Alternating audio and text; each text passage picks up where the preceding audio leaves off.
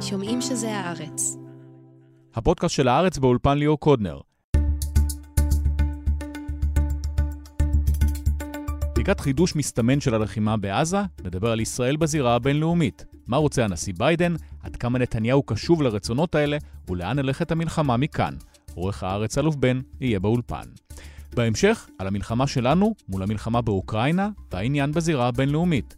את שוקי טאוסיק, ג'ניפר שקבטור ודני אורבך, נשאל האם בניו יורק טיימס באמת שונאים את ישראל, האם לעולם מתחיל להימאס מאיתנו, ומדוע הצעירים באמריקה או באירופה מזדהים עם הפלסטינים.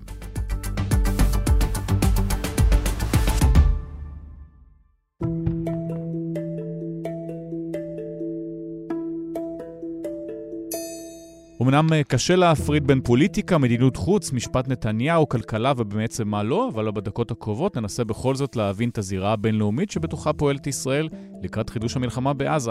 שלום, אלוף בן. שלום. לפי מה שאנחנו מבינים, עוד מעט הפסקות האש נגמרות, ישראל חוזרת להילחם כדי להשיג מה? יעדי המלחמה הוכרזו, שמענו אותם רק 5,000 פעם. אה, מיטוט חמאס, חיסול, אה, פירוק, לא יודע, בכל מיני הטיות של הפועלים האלה. והשבת החטופים לבתיהם ומשפחותיהם. אחרי 50 ימים זה עדיין ריאלי? הכל ריאלי. השאלה, השאלה אם יש מוטיבציה לעשות את זה, אם יש תמיכה בינלאומית אה, לעשות את זה, וכמה זמן זה ייקח, ובאיזה מחיר. ודאי שמדינה של 9-10 אה, מיליון אנשים יכולה לנצח ישות של 2 מיליון, שרובם לא, לא בבתיהם, והם הרבה יותר עניים והרבה יותר חלשים, ועם חימוש הרבה פחות מתוחכם, ובלי חיל אוויר ובלי שריון וכולי וכולי. אבל כיוון שגם הצד השני יודע את זה ובנוי בהתאם, כדי לקזז את יתרונות העוצמה של ישראל, אז זה ייקח זמן. אז שאלה זה רק המחיר, או שזה גם לא שאלה? ודאי שהשאלה זה המחיר, אבל זו השאלה על כל דבר, ש... על כל דבר שהוא השאלה זה המחיר, גם על החלטות של האויבים שלנו. למה חיזבאללה החליט לא להיכנס למלחמה באופן מלא? כי כנראה שהמחיר לא היה כדאי לו. אם הוא היה חושב שזה לא יעלה לו בכלום, מה אכפת לו? I made it clear to the Israelis, I think it's a big mistake to, for them to think they're going to occupy Gaza and maintain Gaza. I don't think it ultimately ends until there's a two-state solution. אם אנחנו מדברים על הנשיא ביידן, אז תומאס פרידמן מפרסם בסוף השבוע בצורה די גלויה מה הנשיא ביידן חושב, מה מטרות המלחמה מבחינתו, אז הוא מדבר על הריסת חמאס, כמה שפחות הרוגים פלסטינים, בנימין נתניהו out וגם הממשלה שלו הקיצונית. אה, החזרת כל החטופים, איראן מורתעת והרשות הפלסטינית נכנסת פה לתמונה. אני מניח שלפחות כמה מהמטרות האלה נתניהו לא יאהב. זה, זה רשימה שהאמריקאים קוראים לה motherhood and apple pie, וכמו שלום עולמי. כולם רוצים, וביידן גם צריך אה, להזכיר, רוצה להיבחר שוב, כבר פחות משנה עד הבחירות הדי קריטיות אה, שבהן הוא מתמודד, מוחלש, במצב גרוע בסקרים, מול כנראה דונלד טראמפ, שלפחות תומכיו לא מראים אה, שום סימן שהם נוטשים אותו. אה, אני חושב שהרשימה האמריקאית והעמדה האמריקאית, כפי שהיא מצטיירת, בעצם אומרת לנתניהו, או לישראל, כי הם לא מדברים רק עם נתניהו, ככה, אתם רוצים uh, להביס את חמאס, תמכנו בכם, נתנו לכם גיבוי 50 יום, נמשיך לתת לכם, אבל לא בחינם. אתם צריכים להראות אחד, שהפעולה בדרום עזה היא לא כמו בצפון עזה, היא לא נכבה שנייה, אתם לא מגרשים את כל האוכלוסייה מהבתים ל- לים או לאוהלים או לסיני, כמו שיש קולות בישראל שהציעו. אה, אני מניח שזו גם הבטחה אמריקאית למצרים וירדן. אתם צריכים לשמור עליהם, ולא תוכלו לעשות את אותו אה, גירוש המוני של אוכלוסייה והריסת כל הבתים, או חלק גדול מהבתים והתשתיות, כפי שעשיתם בצפון רצועת עזה. כלומר, מה שלא תעשו ייקח לכם יותר זמן, תוכלו להפעיל פחות כוח. דבר שני, וזה לדעתי הג'וקר בחבילה, זה עניין המדינה הפלסטינית וחידוש פעילותה של הרשות הפלסטינית בעזה, וכמבוא למשא ומתן עם אותה רשות על מדינה פלסטינית בגדה המערבית ובעזה. נתניהו כבר הודיע שהוא נגד זה. בצורה מפורשת, הוא אמר שזה לגמרי לא אחת ממטרות המלחמה. המטרה השלישית זה שהרשות הפלסטינית לא תיכנס. הוא, הוא, אה, הוא ואנשים ב, בימין, אה, יותר מנתניהו, גם הציגו את הרשות הפלסטינית כתואמת של חמאס. אה, למרות שאנחנו רואים שזה לא נכון, כי חמאס נלחם נגד ישראל, והרשות הפלסטינית, במקומות שהיא פעילה ויש לה שליטה, לא נלחמת בישראל. אבל זה עובד טוב בבייס, או, או זה דרך טובה לבדל את נתניהו פוליטית מהימין היותר קיצוני, שגם רוצה התנחלויות בעזה, וכמובן מכל מי שמשמאל אליו, שאומר, כמו יאיר לפיד, בואו נחדש את הרשות הפלסטינית בעזה. זה הקמפיין, זה הקמפיין הבחירות של נתניהו לבחירות הבאות, אני לא אתן לרשות הפלסטינית להיכנס. ועוד לפני הבחירות, זה קמפיין בניסיון לעשות מה שנתניהו תמיד אוהב לעשות למפלגות האופוזיציה, לפרק אותם, לפצל בין גדעון סער, שמתנגד לרשות הפלסטינית בעזה, או בכלל, וגנץ, שעדיין לא אמר את עמדתו, אבל הוא בוודאי לא שולל אותה כמו סער. לא, הוא אמר אגב שזה לא אחת מהמטרות, אמר יש רק שתי מטרות, אה, מיטוט חמאס והחטופים. לא אחת מהמטרות זה בסדר, אבל זה לא, זה לא אומר לשלול את זה. ביבי אומר שהמטרה היא שזה לא יקרה, ולכן ישראל צריכה בעצם להמשיך ולשלוט בעזה, ו, והוא רק מדבר על כיבוש צבאי בלבד בעזה, בלי התנחלויות. זה לא מקובל על האמריקאים. עכשיו, פה ישנה שאלה בין נתניהו לביידן, ולכל המערכת האמריקאית שכפופה לביידן, המערכת הצבאית בעיקר. למה? כי מלחמת עזה הנוכחית, בסיבוב הזה, התלות הישראלית בארצות הברית היא הכי גדולה אי פעם. כי ש... נתניהו חלש, או כי אנחנו צריכים את הנשק, ואת הספינות שנמצאות פה מגנות עלינו מעוד חזיתות? גם וגם וגם, אני לא חושב שזה רק עניין של נתניהו. קודם כל, לצה"ל אין, וכנראה גם לא יכולים להיות מספיק חימושים כדי לתקוף בעוצמות שהוא מפעיל בעזה ובקצב שהוא מפעיל בעזה. כדי לעשות את זה ולשמור על כוננות מול חזיתות אחרות, כמובן בעיקר לבנון, אבל גם לפעול בגדה המערבית, גם כוננות מול מיליציות בסוריה או דברים שכאלה, או מול הפתעות אחרות. צריך חימוש מאמריקה, ורק היא יודעת לספק אותו, והיא מספקת אותו במטוסים שמגיעים לפה כל יום עם כל מיני סוגים של חימוש, חלקו אולי אפילו יותר מתוחכם ממה שהיה לצה"ל. זה דבר אחד. דבר שני, גם האמצעים הקיימים, חיל אוויר בעיקר, תלוי בתמיכה אמריקאית בחלפים, ב... וכך הלאה. דבר שלישי, האמריקאים הציבו כאן נושאת מטוסים בים התיכון, עוד אחת במפרץ הפרסי, צוללת גרעינית, עם הודעה מפורשת שהן נמצאות כאן כדי להרתיע שחקנים אחרים, איראן וחיזבאללה, אבל גם כדי להרתיע את ישראל, משום שהאמריקאים אינם מוכנים להתקפה ישראלית יזומה על חיזבאללה כדי להרחיק את רדואן, כדי להשיב את תושבי הצפון, כדי ללמד שיעור את נסראללה. וכולי וכולי וכולי, הם לא מוכנים לדבר הזה, וה, והם אומרים, אוקיי, אתם אומרים שיש עליכם איום, האיום הזה עלינו, אתם תשבו בשקט, תסתכלו לדרום. מבחינתנו, היעד שאנחנו מאפשרים לכם לתקוף הוא חמאס. אז גבולות הגזרה מבחינת ישראל, תמשיכו להתקדם, לתפוס את החמאסניקים, אל תלכו צפונה ותהרגו כמה שפחות פלסטינים? כן, אבל רגע, יש עוד. יש גם חזית בדרום העמוק, שהיא החות'ים, דבר שלא הכרנו בעבר, שבעצם סגרו את חופש השיט של ישראל לאילת. אה, ו, וגם ירו טילים לעבר אילת, ומל"טים תוקפים וכך הלאה. גם פה ארה"ב פרסה שם כוח, היא מתמודדת עם זה, היא לא פועלת באופן התקפי נגד החות'ים, אה, וישראל גם בינתיים לא, לא עשתה שום דבר, אני לא יודע גם מה היכולת בדיוק לפעול נגדם. אבל שוב, אנחנו רואים פה את המחיר שחברת צי מסיטה את האוניות שלה כבר ש... שיהיו סביב אפריקה, וזה מייקר את כל ההובלה הימית לישראל, מעריך אותה, ומסבך את כל היבוא הישראלי במאמץ אה, מאוד קטן של החות'ים, ובעצם כרגע בלי לשלם שום מחיר. אבל גם פה, ארצות הברית, בלי ארצות הברית, לא הייתה יכולת אפילו ליירט חלק מאותם אה, כלי טיס שתקפו. וכסף, מימון, גם אה, סיוע צבאי, לממן את כל החימוש שהגיע לכאן, 14 מיליארד דולר.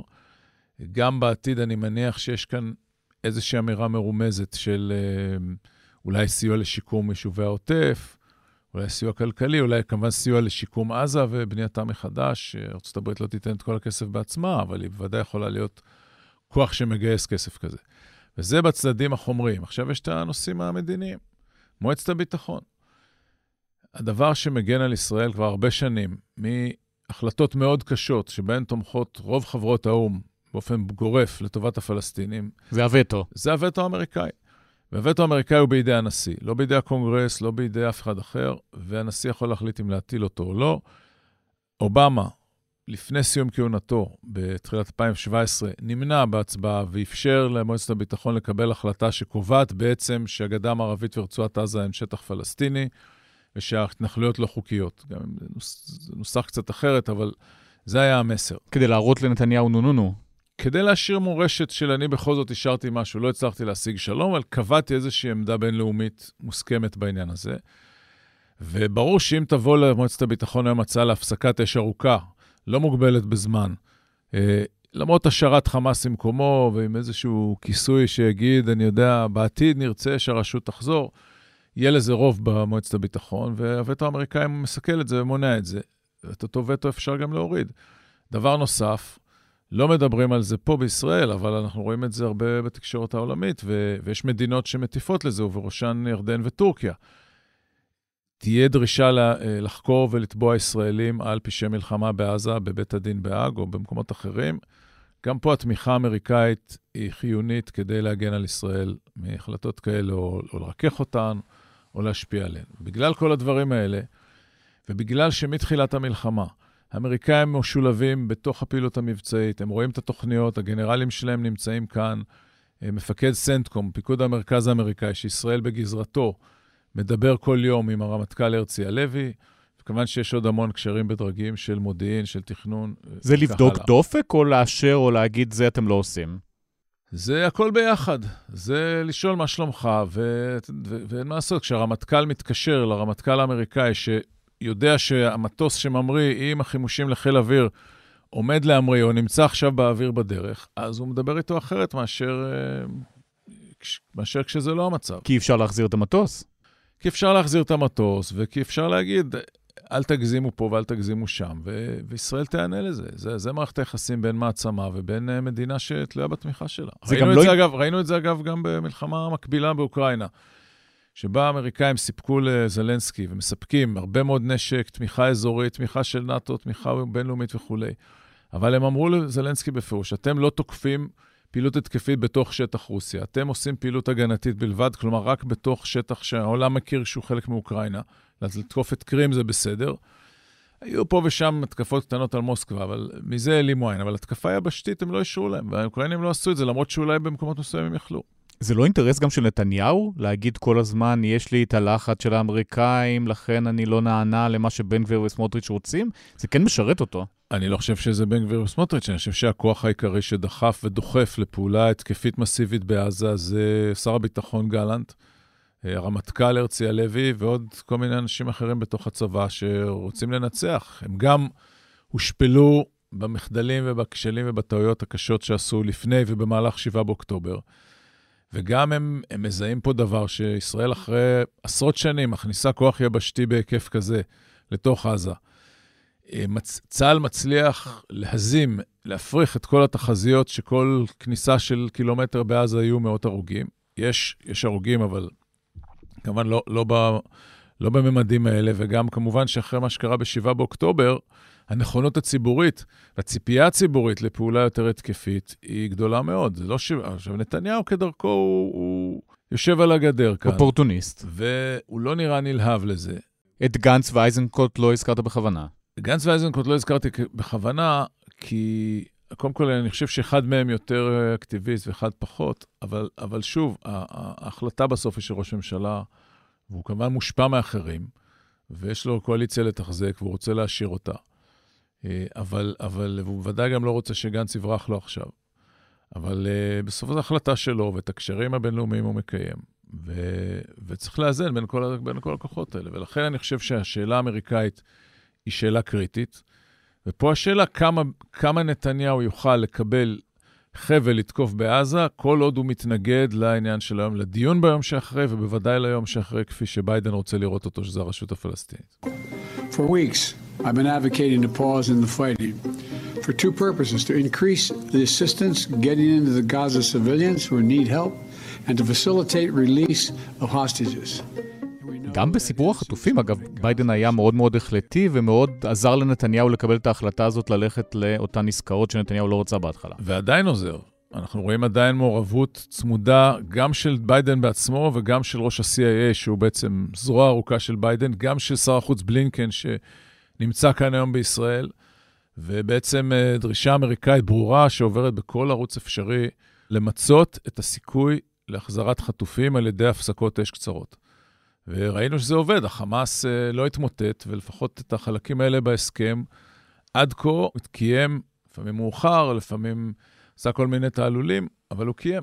שזה אינטרס אמריקאי גם כי יש שבויים אמריקאים, או באמת מעניין אותם השבויים הישראלים? אני חושב שזה משולב. יש מספר שבויים אמריקאים, כמו אביגיל עידן, שהנשיא דיבר עליה ביידן, אה, ברור שזה חשוב, אבל אני חושב שזה גם העניין של רצון להפסקת אש ולהרגיע את העימות, וכמובן שכל יום שיש הפסקת אש, יותר קשה לחדש אותה מבחינה פנימית, מבחינה בינלאומית. וגם uh, ככל שחוזרים החטופים, המוטיבציה הישראלית לפעולת נקם הרסנית ו- ותוקפנית במיוחד בעזה, יכול להיות שמישהו חושב שהיא תתרכך, כי הנה, הם חזרו הביתה, הם בחיק המשפחה, יש תמונות שמחה, זה קצת פיצוי על, על הטרגדיה הנוראה שעברנו ב-7 באוקטובר. אני לא יודע אם זה, אם זה נכון, אבל אני מניח שזה השיקולים שלו בהתערבות כזאת צפופה בזה. We shall always recognize our obligation as the principal support for Israel's security. There will be no imposed solutions. עד כמה המדיניות האמריקאית כרגע היא איזשהו הדהוד של המדיניות האמריקאית הישנה? הנרי קיסינג'ר, שר החוץ המיתולוגי היהודי, הלך לעולמו הלילה בגיל 100. אז גם הוא, היחסים שלו עם גולדה קצת מזכירים את מה שביידן עושה מול נתניהו, וביידן אוהב אה, לצטט את ימי גולדה. אה, כן, ביידן אוהב לספר על הביקור הראשון שלו כאן לפני 50 שנה, כסנאטור צעיר, שהוא פגש את גולדה, והיא אמרה לו, לנו אין לאן ללכת. אין ספק שקיסינג'ר היה אדריכל היחסים בין ארה"ב לישראל במתכונת שמתקיימת כבר 50 וכמה שנים, מאז שהיה יועץ לביטחון לאומי בממשל של ניקסון. ובעצם הדבר הראשון שהוא עושה, כאשר אה, גולדה מאיר באה לביקורה הראשון אצל ניקסון כראשת ממשלה, היא התמנתה לתפקיד כמה חודשים קודם, והיא מגיעה לוושינגטון. והדבר הראשון שקיסינג'ר עושה זה לסגור את הבעיה שהכי הפריעה ביחסים בין ישראל וארה"ב בעשור לפני כן, וזה הכור האטומי בדימונה. וקיסינג'ר מנסח את ההבנה שאליה מגיעים גולדה וניקסון, שאומרת שישראל תשמור על עמימות בנושא הזה, לא תערוך ניסויים גרעיניים, לא תכריז אף פעם שיש לה פצצות אטום, ובתמורה אמריקה תסובב את הראש ולא תדרוש מישראל להצטרף לאמנה לפירוק נשק גרעיני, ה-NPT, או לתהליכים דומים, ובעצם תאפשר לה לקיים את היכולת הגרעינית העמומה הזאת. זה עבד, אה, זה כבר 54 שנים, זה עבר שורה של נשיאים וראשי ממשלות, עליות וירידות ביחסים, וזה החזיק. עצימת עיניים. עצימת עיניים, ושתיק, מול שתיקה ועמימות. בתמורה לדבר הזה, נפתח הברז, שעוד מה מתחיל עוד קודם, אבל בצורה הרבה יותר מסיבית לאספקת נשק אמריקאי מהשורה הראשונה לישראל, ובעצם הברית לקחה עליה את מה שעשתה צרפת בשנות ה-60, לספק את החימוש לישראל ולתת לה את הגיבוי המדיני. דבר שלישי, בתקופה של, אה, זה התחיל עוד לפני, אבל, אבל קיסינג'ר מצד אחד הלך לעניין של שטחים תמורת שלום, ובעצם היה הראשון שהצליח לייצר הסדר כזה אחרי מלחמת יום כיפור, מצד אחד. מצד שני, הוא כן נתן לישראל, הוא וכל הממשלים אחריו, אה, לקבוע את עמדתה בנושא הפלסטיני ולא לצאת מהשטחים אה, בגדה המערבית או בעזה, ובעצם גם לא בגולן. והברית הזאת שניסח קיסינג'ר, שאני זוכר בתקופה שהוא היה ודרש לסגת מחלקים מסיני בתמורה להסדרי ביניים, מאוד לא אהבו אותו פה, היו נגדו הפגנות של הליכוד דאז, שקראו לו Jew boy, ובכל מיני כינויים אנטישמיים כאלה. כבר אז, אתה אומר. והוא הוצג תמיד כמין, אה, כמין אה, שבגלל יהדותו הוא מנסה לרצות את הגויים, ועל כן הוא יותר תקיף כלפי ישראל. אני חושב שהיום במבט לאחור, המאזן שלו מבחינת ישראל הוא מאוד חיובי, בעיקר מפני שהוא הניח את היסוד ל... לרגליים של הברית עם ארצות הברית. החלק הבעייתי פה, שלפני מלחמת יום כיפור, הוא וניקסון קיבלו את בקשתה של גולדה לא להיכנס למשא ומתן משמעותי עם מצרים על נסיגה מסיני, ובעצם הובילו למלחמה, כאשר יש הטוענים שבעצם קיסינג'ר עשה את זה בכוונה, כי הוא רצה שישראל תחטוף איזושהי סתירה שתזעזע אותה, ותאלץ אותה להבין את מגבלות הכוח ואז לסגת מהשטחים. ובתמורה, למה זה היה חשוב לארה"ב? כי היא הוציאה את מצרים מהגוש הסובייטי, לטובת הגוש האמריקאי, שבו היא נמצאת מאז ועד היום. אז אולי הסתירה של עכשיו זה 7 באוקטובר, וגם ביידן בונה על אותו דבר. אין ספק שיש דמיון בעמדה האמריקאית של אז והיום, ושוב, משום שהתשתית, בסופו של דבר, נקבעה אז ולא השתנתה. והיא אומרת שארצות הברית מעודדת את ישראל לסגת משטחים, אבל היא בדרך כלל לא לוחצת עליה לעשות את זה באיומים, והיא נותנת לה תמיכה צבאית, כל עוד היא שומרת על איזשהם גבולות משחק. ראינו את זה ב-73, כאשר קיסינג'ר וניקסון מעכבים את הרכבת האווירית לישראל, ובעצם מסכימים אליה רק כאשר ישראל מאותתת להם שמצבה נואש והיא עשויה לעשות דברים קיצוניים. ואז בסוף המלחמה, ישראל צולחת את התעלה, מכתרת את הארמייה המצרית השלישית ואומרת שימותו ברעב, ואז קיסינג'ר, כדי להציל את החיילים המצרים, בעצם תופר את אותה עסקה של הפסקת האש שמובילה לה, להסדרים לאחר מכן, אבל הוא באמת נוסע בכל העולם ו- ומטייל. אני לא בטוח שהיום המשבר, וצריך לזכור, ב-73' היה משבר אנרגיה, מדינות ערב הודיעו על חרם נפט על המערב, זה גרם למשבר כלכלי מאוד חמור בארצות הברית. הנשיא שלה היה אז בשקיעה בגלל פרשת ווטרגייט, וקיסינג'ר היה צריך לתפור פה מאזן בין-גושי, חשש להסלמה גרעינית, אנחנו לא רואים את זה היום. עזה היא בעיה הרבה יותר קטנה, אין באמת ציפייה של הממשל שעזה תעבור כמו מצרים לגוש האמריקאי, יש כן ציפייה, אני חושב שהרעיון של להביא את הרשות ולחבר את הרשות הפלסטינית לאותו מארג של גורמים פרו-אמריקאים באזור, בהנהגת סעודיה, האמירתים, אה, קטר שהולכת על, על, על אה, כל החתונות, בחריין וכולי, ומצרים וירדן כמובן, זה חלק מהסיפור. אז אם הרצון של ביידן, לפחות אחד מהם, זה גם שנתניהו נופל והממשלה הקיצונית שלו נופלת, כל עוד המלחמה נמשכת, אז זה גם לא קורה.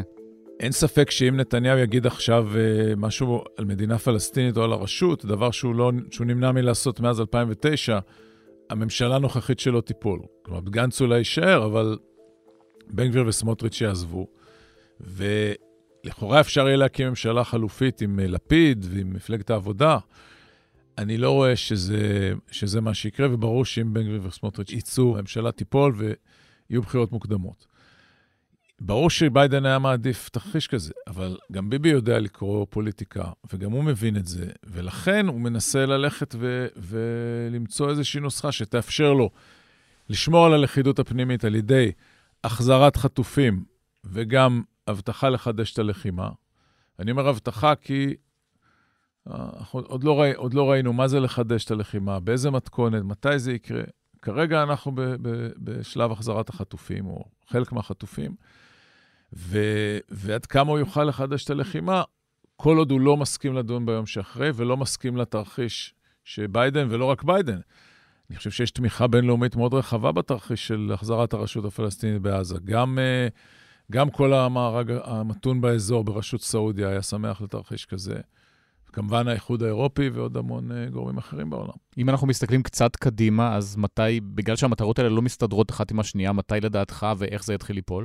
אני מעריך שבנתניהו היה רוצה למשוך זמן בכל דבר שהוא עד נובמבר, בתקווה שטראמפ יחזור, וגם אם טראמפ אה, אמר, וכנראה גם חושב עליו דברים מאוד לא יפים, אז uh, הוא עדיין עדיף, הוא לא לבד, יש לו תומכים, יש לו ממשל וכולי, שהם יותר מזדהים עם הערכים של ממשלות הימין כאן, ואני מניח שזה יהיה לו uh, יותר נוח. עד נובמבר זה הרבה זמן, כמעט מדע בדיוני. אי אפשר להחזיק את המילואים מגויסים עד נובמבר, יהיה קשה להחזיק 200 אלף פליטים פנימיים בישראל, ודאי את אלה מהצפון, שגם בתיהם קיימים. נניח בדרום יש יישובים שצריך לשקם, אבל בצפון זה רק עניין של אה, שקט שאפשר להם לחזור. זה, ו, ויהיו הפגנות, ויהיו, ויהיו בעיות, אני לא חושב שאפשר יהיה להחזיק את זה ככה. אז, אז זה אומר שנתניהו יצטרך למצוא איזה דרך יציאה אה, באמצע, שתנסה כדרכו לרצות את כולם ולהישאר, וכמו שניסח את זה פעם עמיתנו דורון רוזנבלום, שיש לנתניהו שני יעדים, לא ליפול ולא לזוז. ריאלי הפעם? יותר קשה, אני חושב, מאי פעם. יותר קשה מאי פעם. וצריך לזכור, יש מאחוריו עוד המון דברים שלא פתורים. יש את המשפט שאמור להתחדש השבוע עם חידוש פעילות בתי המשפט, ובאמת לא דיברו עליו המון זמן, אבל הוא לא הופסק. הוא לא הלך לשום מקום? כן, הוא הלך לחופש, אבל הוא חזר. יש את uh, ההפיכה, הרפורמה בפי חסידי נתניהו, שגם מבחינתם לא הלכה לשום מקום, הם מנסים לקדם כל מיני דברים קטנים בצדדים, אבל זה גם עדיין על השולחן. החרדים והכסף אליהם. החרדים והכסף שלפחות לעכשיו קיבלו, אבל יהיה גם תקציב 24 שהוא יהיה יותר קשה, כי המחיר של הוצאות המלחמה יהיה הרבה יותר ברור. יש את המילואים שהמגויסים אה, קרוב לחודשיים. ועוד מעט ירקעו ברגליים, הם ימשיכו להשאיר אותם שם אה, ולהסתכן בלי לעשות הרבה. ויש חזיתות אחרות, יש את הגדה המערבית שבוערת, יש את, אה, הנה, רק הבוקר היה פיגוע קשה בירושלים. זה לא שהמצב שקט, אה, אבל, אבל נראה, נראה שהאנרגיה של נתניהו והמוטיבציה שלו להסתער בכל הכוח, כפי שהייתה אולי מחוסר ברירה, וב-8 באוקטובר אנחנו לא רואים אותה עכשיו. אלוף בן, תודה רבה. תודה. מכאן למלחמה בזירה הבינלאומית, נדבר על המלחמה בעזה וגם על מלחמות אחרות בראי ההיסטוריה. איתנו שלושה, שוקי טאוסיג, עורך העין השביעית, שלום. אהלן. פרופסור דני אורבך, היסטוריון צבאי מהאוניברסיטה העברית. צהריים טובים. ודוקטור ג'ניפר שקבטור מאוניברסיטת רייכמן, שלום. שלום. שוקי, נתחיל איתך. כתבת מאמר השבוע שאתה מנסה לנתח איך הניו יורק טיימס סיקר את הסכסוך פה, את המלחמה בין ישראל לעזה, באופן ספציפי לגבי הצגת מספר ההרוגים. המטרה שלי הייתה מאוד צנועה, אני בחרתי בסך הכל כתבה אחת של כתבת בשם לורן ליטרבי, והכותרת שלה הייתה, ישראל הורגת אזרחים בעזה בקצב היסטורי, in historic pace. שבתוך הכתבה נטען שהקצב שבו נהרגים אזרחים בעזה הוא הגדול ביותר במאה האחרונה. שאומנם היא רק התחילה. זאת אומרת, הוציאו החוצה את מלחמות העולם, בערך חוץ ממלחמות העולם זה הקצב הכי גדול. אם אתה מתעקש משנת 2000, אבל זה בדיוק העניין. תראה, הנה, אנחנו כבר נגררים עכשיו לוויכוח המספרי. אני רציתי להגיד שני דברים לגבי זה. אחד פחות חשוב, אחד יותר חשוב. האחד הפחות חשוב הוא שקודם כל מבחינת המספרים זה לא נכון. כל מה שאני עשיתי הוא לחפש שעה בגוגל, מה שלא עשתה כתבת הניו יורק טיימס, או גרוע יותר מזה, אולי עשתה ובכל זאת פרסמה מה שפרסמה. ואתה רואה שגם מול התביעות של חמאס שיש לנו לגבי מספר האזרחים בעזה, שכמובן יכול להיות שהן נכונות ויכול להיות שהן לא נכונות, קרוב לוודאי, אגב, שהן נכונות, והמספרים אף גדולים יותר, כי יש הרבה גופות מתחת להריסות. אנחנו מדברים על בערך 15,000 גופות. כמובן, השאלה הגדולה היא לא, לא כמה הרוגים, אלא כמה מהם אזרחים. בכל אופן, גם אם לוקחים את המספרים של חמאס של 10,000 אזרחים, זה מתגמד לעומת, למשל, מלחמת רוסיה-אוקראינה, שהיא מוזכרת במפורש בכתבה, והם אפילו, הם גם נאלצו לתקן את מה שהם טענו, כי שם אפילו רק במצור על מריופול נהרגו, לפי הערכות, בין פי 10 לפי 25 מה, מהמספר שבחרו בו בניו יורק טיימס, שהוא הערכה מאוד מוקדמת וראשונית של האו"ם, שבעצמו אמר שאין לה תוקף, הוא לא באמת יודע. אבל בתפקיד שלך כמבקר תקשורת, אז ממה זה נובע? למה הטיימס פרסם את הכתבה הזאת בכלל? מה שמנסה הניו יורק טיימס לעשות עם הכותרת הזאת ועם ההשוואה הזאת, הרי הוא בעצם להגיד שישראל היא כמו רוסיה, כמו מדינות אחרות שמבצעת פשעי מלחמה, הורגת אזרחים בקצב כל כך מהיר, ברור שמדובר בפשע מלחמה, פשע נגד האנושות. עכשיו, הדבר הגרוע שהניו יורק טיימס לא אומר את זה, אלא מרמז את זה, זה innuendo, מה שנקרא. הקורא יבין את זה בעצמו כשהוא כן. יקרא את הכתבה. שזה לא מה שעושה עיתון, זה מה שעושה מכונת תעמולה. עיתון, מה היה צריך לעשות אם הוא רוצה לדעת אם ישראל מבצעת פשעי מלחמה? פשוט לבדוק. אז זה מכוון? למה הם לא עושים את זה? כי יש הטיה בניו יורק טיימס ובתקשורת הליברלית אה, העולמית אה, נגד ישראל. אני יכול להבין אותה, כי ישראל מנהלת ממשלה שחבריה מצהירים באופן מפורש שהם רוצים ומייחלים לכך שישראל תבצע פשעי מלחמה, רצח עם ופשעים נגד האנושות, אז באמת קשה לעצב גישה אחרת לכלי תקשורת זר שמסתכל מבחוץ על המדינה שלנו. The BBC was criticized heavily for its reporting of that event. Tell us what happened that night and, you know, bluntly, where were you getting your information and do you regret anything that you said that night? So it broke in I suppose, mid-evening. And to answer your question, no, I don't regret one thing. יש לי הערה מאוד מאוד חשובה, למה הניו יורק טיימס הוא כזה? ואני קורא לזה עקרון החבילה. פרופסור שולמית וולקוב, שהייתה אה, מרצה שלי וניתחה את האנטישמיות בגרמניה בתחילת המאה ה-20, אמרה שהרבה מהאנשים שהיו אנטישמים לא עשו את זה כי הם חשבו על למה הם צריכים לשנוא יהודים, אלא כי שנאת יהודים הייתה חלק מחבילה יותר גדולה של דעות. אם אתה מונרכיסט, אם אתה נגד דמוקרטיה, אם אתה בעד אימפריה גרמנית גדולה, אז סביר להניח שגם תהיה אנטישמי, כי זה נתפס כבתוך החבילה הזאת. ההזדהות עם הפלסטינים נכנסה לתודעה הערבית כבר בשנות ה-20 והמוסלמית, לדעתי, כי אז בדיוק פירקו את החליפות, והיה צריך משהו מאחד חדש. משם היא נכנסה לתודעת העולם השלישי, משם לתודעה הפרוגרסיבית של אלה שתומכים בעולם השלישי, וזאת הסיבה למה גרטה למשל כל כך דחוף לה להיות אנטי-ישראלית, כי מבחינתה זה חלק מאותה חבילה של מאבק על האקלים. זה עיקרון החבילה, זה מה שעובד פה. ג'ניפר, בתחילת המלחמה פה דובר שזה אינטרס של פוטין שכולם יתעסקו במה שקורה בעזה וישכחו את מה שקורה באוקראינה. אז אותך אה, אני רוצה לשאול מה קורה באוקראינה. אז אני חושבת שהאינטרס הזה היה נכון לתחילת המלחמה, עוד יותר נכון היום. למעשה, ופה אני קצת אה, אולי מתחילה מהסוף, אבל במשך זמן רב במלחמת אוקראינה דובר על זה שהנכס המרכזי שיש לפוטין ואין לאף אחד אחר, כולל זלנסקי, כולל ביידן או מקרון או כל מנהיג אה, אירופאי, זה הזמן. כלומר, מבחינת פוטין הוא היה שם הרבה קודם והוא יישאר שם הרבה אחרי, ויש לו את כוח הסיבולת מבחינתו, ויש לו את המכונה הצבאית והתעמולתית מבחינת היכולת להניע תהליכים בתוך אה, רוסיה, והוא חיכה.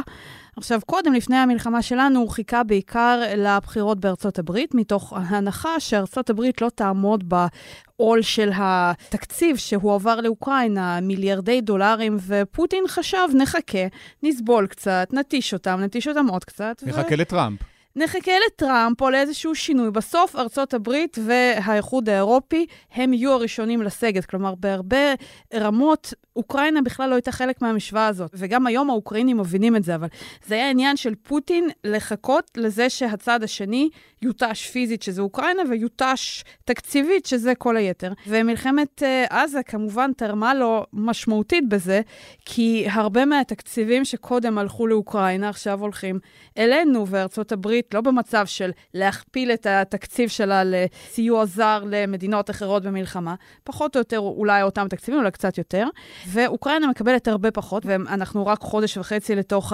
המלחמה, כבר מדובר על כ-30% פחות שאוקראינה מקבלת.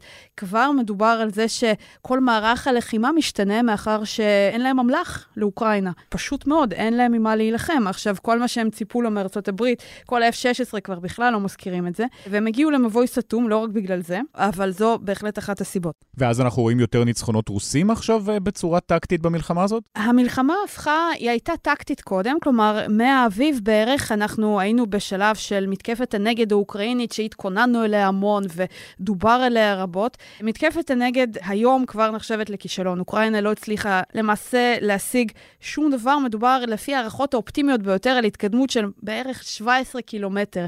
בכל החודשים האלה אנחנו מדברים כמובן על מאות ואלפי קילומטרים של קו עימות. אז מתקפת הנגד לא הצליחה. לא הצליחה הרבה בגלל תוואי השטח והטכנולוגיה. הרמטכ"ל של אוקראינה זה לוז'ני, שמקבל אה, שיעורי תמיכה מאוד מאוד גבוהים באוקראינה, והוא היום מנהיג שלמעשה נותנים בו יותר אמון מאשר בזלנסקי. מדובר בתמיכה של כ-70% מהאוקראינים. הוא אה, התראיין לאקונומיסט מוקדם יותר החודש ודיבר על זה שהם נמצאים במבוי סתום, מאחר שלמעשה כל תוואי השטח הוא חשוף בפני הצד השני, בגלל השימוש המאוד מאוד משמעותי במל"טים. כלומר, ברגע ש... הצד האוקראיני או הצד הרוסי עושה התקדמות מזערית ככל שתהיה, הצד השני מיד רואה את זה, ומיד מזרים כוחות, ככה שאף אחד לא יכול להתקדם. וזלוז'ני דיבר אה, ברמה כזו, שאם לא תהיה איזושהי פרצת דרך טכנולוגית שתשנה את כל פני המערכה, למעשה הם תקועים. אם אנחנו מדברים על הרוגים, אז באמת, כמו שאמר שוקי, זה לא אותם מספרים בכלל? הרוסים בכלל לא נותנים להיכנס לאותן ערים שהם השטיחו אותם, כדוגמת מריופול. אף אחד לא יודע כמה אנשים נשארו שם, כמה אנשים נהרגו שם. אין לנו מספרים מהמלחמה הזאת בכלל, אבל המספרים הם בוודאי ובוודאי הרבה יותר גבוהים, ואני חושבת, כפי ששוקי אמר, השאלה היא גם לא המספרים, אלא כאן המניע לזה. כלומר, אם אנחנו יוצאים מתוך הנחה שישראל עושה את כל הניתן כדי להימנע מהרג אזרחים, רוסיה עושה בדיוק את ההפך. כלומר, זה חלק ממלחמת התעמולה הרוסית של שום דבר לא יעצור אותנו, ואם אנחנו הורסים עיר, אנחנו הורסים עיר. כלומר, הם, אין שם איזה ניסיון להגיד, אנחנו נגן על החפים מפשע ממריופול. זה בכלל לא, לא בשיח. אז גם בגלל זה ההשוואה היא נראית לא רלוונטית, כי הרוסים בעצמם באים לזה ממקום מאוד שונה, ואין לנו מספרים מדויקים לא ממריופול ולא מהערים הרבות האחרות שרוסיה השטיחה במלחמה הזאת. דני, אם אתה מסתכל על המלחמה שלנו בפרספקטיבה היסטורית, אז מה דומה ומה שונה למלחמות אחרות? קודם כל, אני חושב שאין במלחמת עזה ניסיון להרוג אזרחים באופן מכוון, להרוג אזרחים כמטרת מלחמה. כמו שג'ניפר אמרה, אבל זה גם נכון למלחמות עבר של ישראל, אם אנחנו מסתכלים למשל על טבח כפר קאסם.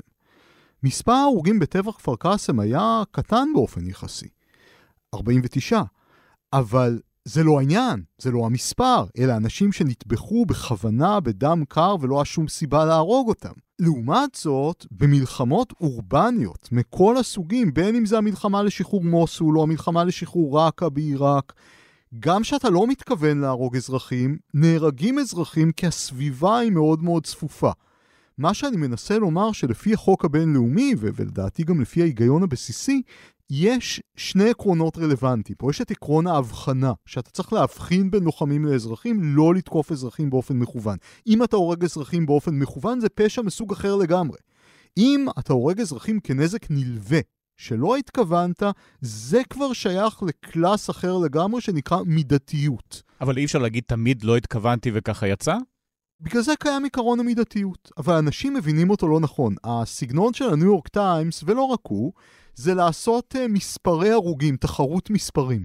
אבל זה לא עובד ככה. מידתיות זה לא אם האויב הרג לי אלף, אני אהרוג לו אלף. זה מין הבנה עממית של מידתיות שאין לה קשר לעיקרון המשפטי. אני צריך שהנזק הנלווה יהיה מידתי ליתרון הצבאי שאני רוצה להשיג בהתקפה הספציפית הזאת, או במלחמה כולה. אבל, וזאת נקודה קריטית, ואני חושב שגם שוקי הזכיר את זה, לפחות המשתמע במאמר, מכיוון שמדובר במלחמה כל כך קריטית מבחינת ישראל, מכיוון שהאיום עליה כל כך גדול, הערך הצבאי במתקפה גדל בהתאם, ולכן חישובי המידתיות משתנים. כלומר, אפשר לסבול יותר נזק אגבי בשביל הניצחון הזה. אם ישראל, למשל, הייתה נלחמת כדי להשיג גז טבעי מחופי עזה. אז מעבר לזה שזה העבירה על דיני היציאה למלחמה, גם היה נסבל פחות נזק אגבי, כי המלחמה היא ממילא פחות חשובה. זאת אומרת, מי קובע שאפשר לצאת למלחמה אחרי 7 באוקטובר? זה כן לפי הדין הבינלאומי, ועל גז זה לא? הדין הבינלאומי של דיני היציאה למלחמה מתיר לחימה עבור הגנה עצמית. ולחימה בשביל להסיר איום. לחימה עבור משאבי טבע שלא שייכים לך זה נחשב מלחמה תוקפנית. מאוד מאוד קשה לקבוע את זה כי אין, אה, גם פוטין הרי טוען שהמלחמה שלו היא לא תוקפנית. הוא תוקף את הנאצים, הוא אומר. אבל בגדול לא היה שום התקפה מאוקראינה על רוסיה. אז אה, פה אני חושב שהמקרה שלנו, אם יש מקרה מובהק שמותר להילחם, זה שטובחים לך 1,200 איש, וגם ראשי החמאס לפעמים מתעקשים להיות כמו רעים בסרט מצויר. כלומר, הם נותנים נאומים כאלה שהם אומרים בדיוק מה הם מתכוונים. מתכוונים לעשות, והם אמרו, אנחנו נעשה את זה עוד פעם ועוד פעם ועוד פעם ועוד פעם. אז אין מקרה יותר מובהק, וגם מלחמה כזאת, נזק אגבי יותר נסבל, כי המטרה היא יותר חשובה, אבל כל עוד לא תוקפים אזרחים במכוון, וזאת נקודה חשובה, ולא תוקפים אזרחים במכוון. שמעתי בדרך פודקאסט של ה-BBC שדיבר על המצב פה, אז הם אמרו יש אלפי הרוגים, אז אמרו אלפי הרוגים בעיקר בעזה, ואמרו שכולם רוצים את סוף המלחמה, שסוף המלחמה זה הפסקת ההרג בעזה ושחרור החטופים. זה שתי המטרות מבחינת ה-BBC, שכמובן לא uh, תקפות למטרות הישראליות. שוקי, אתה רואה את השיח הזה בתקשורת הבינלאומית שלא מקבל את הטענות של ישראל בכלל? קודם כל, התקשורת הבינלאומית היא, היא די גדולה, אבל uh, כשאנחנו מדברים על התקשורת הבינלאומית, בדרך כלל אנחנו מדברים על, על ה-BBC, הגרדיה, הניו יורק טיימס, כלי התקשורת הבינלאומיים הגדולים שיש להם תפוצה עולמית רחבה, והם מהדהדים כל פרסום שלהם במאות ואלפי הדהודים. ג'ניפר, איך אוקראינה הצליחה למתג את עצמה כן חלק מהחבילה של העולם הנאור, וישראל לא מצליחה? אני חושבת שאוקראינה מאוד מאוד רצתה, אבל אני לא בטוחה שהיא הצליחה. לגמרי הצליחה, מדברים על פרי אוקריין בכל מקום, שלטים בניו יורק, לא מורידים את השלטים האלה בניגוד לחטופים הישראלים. נכון, אבל אני חושבת שזה לא החזיק מעמד יותר מדי זמן. אני חושבת שגם המלחמה שלנו וגם uh, ככה יעבור קצת זמן, וההילה האוקראינית שהם עמדו בפני הדוב הרוסי שבא להכריע אותם, עכשיו כשאין להם הצלחות כל כך, יהיה להם יותר קשה לתחזק את זה. ואני חושבת שהם דווקא פחות הצליחו להיכנס לאותה חבילה, כי יהיה קל להחזיר אותם לזה שזה עם סלאבי וזה עם סלאבי ויש להם איזשהו סכסוך פנימי. בואו תסתדרו ביניכם. אני חושבת שזה שאוקראינה לא יכולה להביא איזשהו ניצחון ככה בתור אנדרדוג שבכל זאת הצליח, זה דבר שהוא מאוד מאוד בעוכריה. וגם הפוליטיקאים האוקראינים, גם זלנסקי וגם זלוז'ני, הם מבינים את זה שהם צריכים להסביר למה הם לא הצליחו, והם צריכים להסביר מה כן יגרום להם להצליח, והאמון בזה יורד. כלומר, לא ברור מה יכול לקרות כדי שהם יצליחו להדוף את הרוסים, והרוסים זה בדיוק מה שהם צריכים. כלומר, עוד קצת לחכות, עוד טיפה, עוד טיפה, יהיה חורף, יהיה קשה, ואז uh, יהיה משא ומתן. והמשא ומתן כנראה יהיה לפי מה שרוסיה תרצה, ואוקראינה כבר לא תהיה חלק מאותה חבילה. To our other big story of the night, hundreds of thousands of people gathered on the National Mall today for what organizers are calling the largest gathering of Jewish people in modern history. ישראל היא לא uh, מפסידה בקרב על דעת הקהל, בגדול היא מנצחת. זאת אומרת, בסקרי דעת קהל בארצות הברית ובמקומות אחרים, וגם בכיסוי התקשורתי, האהדה לישראל היא גוברת על העוינות אליה באופן מובהק. בעיקר אצל מבוגרים וגם בתקשורת הממוסדת, פחות ברשתות חברתיות ולא אצל צעירים. בדיוק, לכן אני חושב שתשומת הלב היא פחות צריכה להיות מופנות לאותם כלי תקשורת ליברליים בינלאומיים, שלפעמים מסקרים בצורה מניפולטיבית ואנטי-ישראלית. אני לא חושב שהם אנטישמים, והרבה פעמים גם הסיקור העוין שלהם הוא מוצדק, כי באמת ישראל מונהגת בידי ממשלה גזענית ו- ו- ו- וחשוכה, ומגעילה. אבל uh, הנתון הזה של 30 אחוז או יותר צעירים בארצות הברית עוינים את ישראל, הוא לא נובע מזה שהם קוראים את הניו יורק טיימס והגרדיאן, כי הם לא קוראים את הניו יורק טיימס והגרדיאן, הם קוראים טיק טוק. וזה מה שמשפיע על הצעירים האמריקאים? מה שמשפיע על הצעירים האמריקאים, הקמפיין של free Palestine, שעכשיו בדיוק בארץ תרגמו את כתבת התחקיר מהניו יורק טיימס, שמתבססת בעיקר, אני חושב, על חברות סייבר ישראליות, אבל היא מתעדת את הקמפיין שהם אומרים שהוא הגדול בהיסטוריה, ברשתות החברתיות, בשנים האחרונות, שעומדות מאחוריו בעיקר אה, רוסיה וגם איראן וסין, והמקור שלו הוא פלסטיני, הקמפיין של free Palestine, קמפיין שב-7 באוקטובר התעורר פתאום, הם טוענים שזה הקמפיין הגדול בהיסטוריה של הרשתות החברתיות והיקר בהשקעה שוות ערך למיליארדים, והוא שוטף את מוחם של צעירים בארצות הברית ובשאר מדינות העולם, הוא לא מחובר רק לארצות הברית, לתכנים אנטי-ישראלים ואנטישמיים. Is underway at Columbia in solidarity with two student groups that have been suspended for the fall semester. This is after what the school calls an... אני רוצה להתייחס לזה ככה קצת מההיסטוריה האישית שלי בתור סטודנטית בהרווארד. המימון שמקבלים ארגוני סטודנטים פרו-פלסטינים שם, בהרווארד זה ה-Justice for Palestine, שזה היה מעין ארגון גג, ותחתיו היו כל מיני ארגונים נוספים, ובתור סטודנטים ישראלים ניסינו לארגן גם אה, אה, משהו פרו-ישראלי, ואנחנו ראינו את פערי המימון האדירים, כלומר, מאיפה משיגים מימון לארגון... ארגון מסיבי כזה של אירועים, ובבוסטון, למשל, יש את uh, שבוע הסרטים הפלסטיני, שמקבל מימון ייעודי, וזה המקום היחיד שיש את זה, ואלה סרטים שהם נרטיב מאוד מאוד קיצוני, הייתי אומרת, וזה רץ שם שנים, כל שנה, שבוע שלם. אז מאיפה ש... המימון? המימון כנראה מקטאר, בשיעורים מאוד גבוהים. יותר ויותר עכשיו יוצאים מחקרים שמראים את המימון שמקבלות אותנו אוניברסיטאות, או דרך ארגוני סטודנטים, או דרך תרומות, או דרך שלוחות שנפתחו. נפתחות באמירויות, למשל, אותה אוניברסיטה, ואז זה כמובן דרך מאוד פשוטה להעביר תקציבים, וזה כמובן משפיע בשטח, כשיש נוכחות כל כך כל כך חזקה של אותם ארגונים. אם הזכרנו את פוטין, אז המעורבות שלו כאן בכסף, ב fake news ותעמולה ניכרת? גם כשהחמאס, אגב, משחרר אזרחים למען פוטין ואומרים שפוטין הוא חבר, אז uh, זה גם, אני לא יודע אם זה משרת אותו, אבל uh, הנה עובדה היסטורית. כמובן שזה משרת אותו. עכשיו, החמאס הגיע למוסקבה אחרי ה-7 באוקטובר במשלחת רשמית ונפגש עם פוטין. אם לפני ה-7 באוקטובר הייתה עוד איזושהי, אני חושבת, אשליה בצד שלנו, שרוסיה בכל זאת היא גורם... פרגמטי שאפשר לנהל איתו אה, משא ומתן והגיע להסכמות, בעיקר סביב סוריה. החבר אבל... הכי טוב של נתניהו. כן, ורוסיה גם לאורך השנים הייתה הגורם היחיד כמעט שדיברה עם כולם במזרח התיכון, עם איראן ועם הפלסטינים ועם הרשות, ואבו מאזן הוא יכיר, רוסיה הרי למד שם ודובר רוסית שוטפת. אז רוסיה הייתה ככה על כל החתונות, וגם עם ישראל כמובן היה קשר הדוק.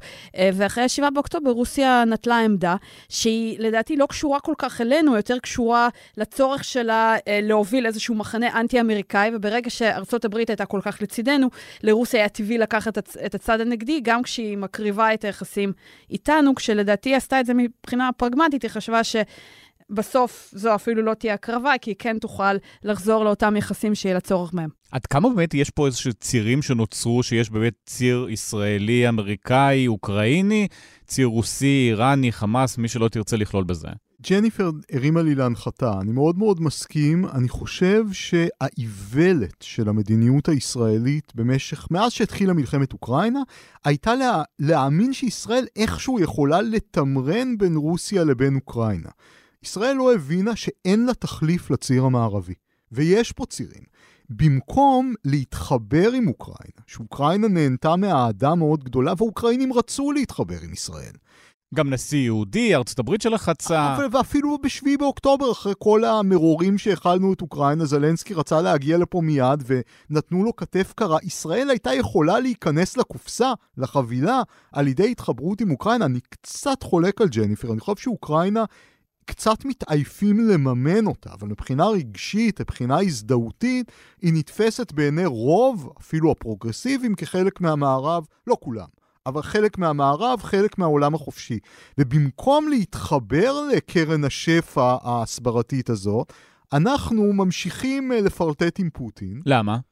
מכיוון שישראל רואה את עצמה כסוג במשך בעשור, שני העשורים האחרונים, נכתב איזה ספר איך נתניהו הפך את ישראל לאימפריה, אז סגנון המחשבה הזה, שישראל היא מין כוח שיכול מספיק חזק לתמרן בין הצירים השונים, וגם בימין הישראלי אה, יש עוינות למערב. כי הוא נגד התנחלויות, כי הוא נגד כל מיני דברים כי אחרים. הוא פרוגרסיבי, הוא ליברלי. ואז פוטין יכול להיות אלטרנטיבה, וכל פעם זה מתנפץ להם בפרצוף, שרואים איך פוטין מתנהג בסכסוך הישראלי-פלסטיני, והם אף פעם לא לומדים לקח. שוקי, אם נחזור לתקשורת, אז הסיפור התקשורתי בכל זאת הכי זכור במלחמה הזאת זה הפצצת בית החולים, שגם אה, הניו יורק טיימס דיווח שיש 500 הרוגים, כמעט לא ייחס את זה לחמאס, אחר כך פרסמו התנצלות. אחר כך, לפחות לי נדמה שהתקשורת מאוד מאוד נזהרת, הבינלאומית, הכל מיוחס, יש שני צדדים, כל פעם כתוב אה, משרד הבריאות הפלסטיני שבשליטת חמאס, וגם את הדיווחים של דובר צה"ל, אה, להבדיל, שמים גם כמעט אותו קונטקסט. נכון. קודם כל יש אלמנט של ערפל קרב שהוא מתפזר ולוקח כמה ימים לכולם להתעשת על עצמם, אבל מעבר לזה, קודם כל רואים את כן הכוח של הלובי הישראלי, העיתונות הבינלאומית הליברלית, אתה רואה שהיא נזהרת. נזהרת למה? כי יבטלו מנויים לניו יורק. טיימס? לא, בגלל שלישראל יש כוח בעולם. מה זה, הכסף היהודי? מה זה? לא, זה לא הכסף היהודי, אני חושב ש, שזה הלגיטימציה הבינלאומית, ההזדהות שיש עם מדינה שהיא דמוקרטית ומערבית, כשיש מרמור ב- בישראל וכשהוא מגיע לניו יורק טיימס, הוא בא לידי ביטוי, בגלל שהרבה שם הם יהודים, בגלל אלף ואחת סיבות, אבל זאת קודם כל עובדה. ואתה רואה שבניו יורק טיימס ובכלי תקשורת אחרים, באמת התחילו בדיווח על מספרי הרוגים כעובדה, ואחרי זה התחילו לסייג את עצמם. ה-BBC עדיין לא אומרים שחמאס הוא ארגון טרור, אבל אומרים שהוא מוגדר כארגון נכון, טרור לא על ידי אומרים הרבה מדינות. אבל, אבל כמו שהם אמרו, כמו שהם הסבירו במכתב שהם הוציאו, אומרים, גם ל-IRA לא קראנו ארגון טרור, אנחנו לא קוראים לאף אחד ארגון טרור. בסדר, זכותם. אבל לא לוחמי אה, חופש גם. הם גם לא קוראים לוחם, הם קוראים להם militants, או זה. אגב, בדקתי את זה לפחות בניו יורק טיימס, לא ב-BBC, זה משתנה. אתה, אתה רואה, יש, יש כתבות שקוראים להם אה, טרוריסטים, יש כתבות שהם gunmen, יש כתבות שהם militants, אז כל זה גם, אני לא ראיתי האחדה. ומן הסתם גם זה ארגון גדול, ויש הבדל בין הסקציה של הדת והסקציה של החדשות והסקציה הבינלאומית. אני גם מעז להניח שזה פחות חשוב להם משזה חשוב לנו. ג'ניפר ודני, אם אנחנו מסתכלים על המשך המלחמה, שבאמת כנראה לפי הדיווחים אמורה להתחדש מיד אחרי הפסקת האש, וישראל נכנסת חזרה לעזה, מתקדמת לדרום, יש עוד הרוגים פלסטינים, גם הרוגים בצד הישראלי. עד כמה הסבלנות פה תהיה, ועד כמה, אם אנחנו מסתכלים על מה שקורה באמת באוקראינה ורוסיה, שכמו שאמרתם, זו מלחמה שתימשך שנים ומנסים להוציא את המיץ אחד מהשני, אנחנו לא מתקרבים לאותו מקום. אני חושב שהשעון המדיני הוא הרבה פעמים בראש שלנו יותר מאשר במציאות. נדב אייל פעם כתב מאוד בצדק שלצד השעון המדיני יש עוד שעון, שעון העניין והאדישות. בסופו של דבר נכנסים נושאים אחרים לחדשות, ועזה כבר יורדת, דרך אגב. שזה מה שקרה גם לאוקראינה. כן, אבל לנו זה יותר טוב כרגע. העניין הוא כזה, מערכת יחסים בעלות ברית כמו ארצות הברית דומה בסופו של דבר למערכת יחסים בין אנשים. זאת לא מטאפורה מושלמת. יש לנו מערכת יחסים בין חברים, מערכת יחסים זוגית. תמיד יש דברים שמתעקשים עליהם ויש דברים שמתפשרים עליהם. אז עם ארצות הברית יש מרחב אי הסכמה מסורתית, היסטורית, מאוד גדול, עד שהיחסים בסופו של דבר נפגעים. פרויקט הגרעין הישראלי למשל, בשנות ה-60, האמריקאים התנגדו לו התנגדות נחרצת, וישראל המשיכה איתו, כי זה היה מספיק חשוב לה, היא התפשרה עם ארצות הברית על דברים אחרים. אז אותו פה, דבר זה ההתנחלויות עכשיו? ההתנחלויות, אלא אם אתה תגזים. בדיוק כמו יש חבל שאפשר למתוח אותו עד מקום מסוים. אבל פה אני רוצה לומר את הנקודה הכי חשובה שלי. הדבר הנכון ביותר שההנהגה הישראלית עשתה בתחילת המלחמה זה לומר שהמטרה היא השמדת משטר חמאס. כי אם אתה לא אומר את זה בגלוי, אז יחשבו שאתה רק רוצה לנקום, ואם אתה רק רוצה לנקום אז נקמת שלושה שבועות, בבקשה תפסיק. זה נכון גם אם אתה לא יכול לחסל את חמאס? לחסל את משטר חמאס זה דבר שהוא אפשרי לכל הדעות. אני לא מדבר על חיסול חמאס כרעיון. מיטוט החמאס דובר. מיטוט משטר חמאס הגלוי בעזה. זה אף, אחר כך הגיע המשטר, בהתחלה היה רק מיטוט חמאס. כי אף ארגון טרור שיושב במחתרת לא יכול לגרום לך נזק כמו בשביעי באוקטובר, רק ממשלה גלויה יכולה. וברגע שאתה אומר שעל זה אתה לא מתפשר, הלחץ הבינלאומי ינתב את עצמו לדברים אחרים. אני חושבת ש... ואני בדיוק רוצה להתחבר למה שדני אמר, אחת הבעיות של אוקראינה, ואולי גם רוסיה, אבל בשביל רוסיה זה לא בעיה, אלא הפכה את זה ליתרון אסטרטגי, זה שמטרות המלחמה לא מוגדרות. כלומר, מהצד האוקראיני להגיד, וזה מה שעד היום אומר זלנסקי, הם רוצים לחזור לגבולות 91, ברית המועצות, עוד לפני, ריסת ברית המועצות, כן? עוד לפני מלחמת דונבאס הראשונה של 2014, זה כנראה לא אפשרי ולא פרקטי, ו... אין שום דרך לאוקראינה להראות שהיא באמת יכולה להראות, להגיע לזה. אבל זה סוחף, אומרים שחרור המולדת, זה סוחף את ההמונים, האוקראינים מתנדבים למלחמה. זה סוחף עד לגבול מסוים, כי אפילו האוקראינים שמתנדבים מבינים שזה לא פרקטי. ומטרות פרקטיות יותר זה כבר משהו שנמצא באוויר באוקראינה, ואף אחד לא באמת מדבר על זה, כי אף אחד מצד אחד לא רוצה להסתכן בהיעדר פטריוטיות, אבל מצד שני, לא ברור למה הם כן יכולים להגיע ברמה הפרגמטית של עוד אפילו שנה. עכשיו, מהצד הרוסי זה יתרון אסטרטגי גדול, כי הם בדיוק מחפשים את המריחה הגדולה הזאת של... לא ברור מה המטרה, ולא ברור למה שואפים, וקרים אולי בפנים, אולי בחוץ, ואיפה הגבולות, וככה המלחמה הזאת נמשכת ונמשכת כמלחמת התשה. בזה היעדר המטרה הברורה והפרגמטית שכן אפשר להשיג אותה, זו בעיה מאוד משמעותית באוקראינה, שאני מסכימה עם דני, אצלנו המצב הוא שונה. שוקי, ריאלי שהתקשורת הבינלאומית תשכח מאיתנו, או שזה עוד רחוק? אני חושב שזה כמו כל דבר. אתה לא רואה שום נושא שמחזיק כותרות ראשיות אה, יום אחרי יום במשך חודש, חודשיים ו- ושלושה. אגב, אם אתה מסתכל על שערים של עיתונים במלחמת העולם השנייה, אתה גם, לא כל יום השער הוא המלחמה. זה מדהים לקרוא עיתונים מתקופת מלחמת העולם השנייה, ולראות כותרת אפילו בעיתון בארץ ישראל, גרינג לא הופיע בחדשות כבר שלושה ימים, כאילו, הדמויות האלה, להסתכל עליהן כדמויות חדשותיות, זה, זה סוג של תרגיל מעניין בשבירת הקיר בין העבר להווה. טוב, זה כמו סיפורי סינואר עכשיו. בכך נסיים. ג'ניפר שקבטור, דני אורבך ושוקי טאוסיג, תודה רבה. תודה לך. תודה, תודה לכם.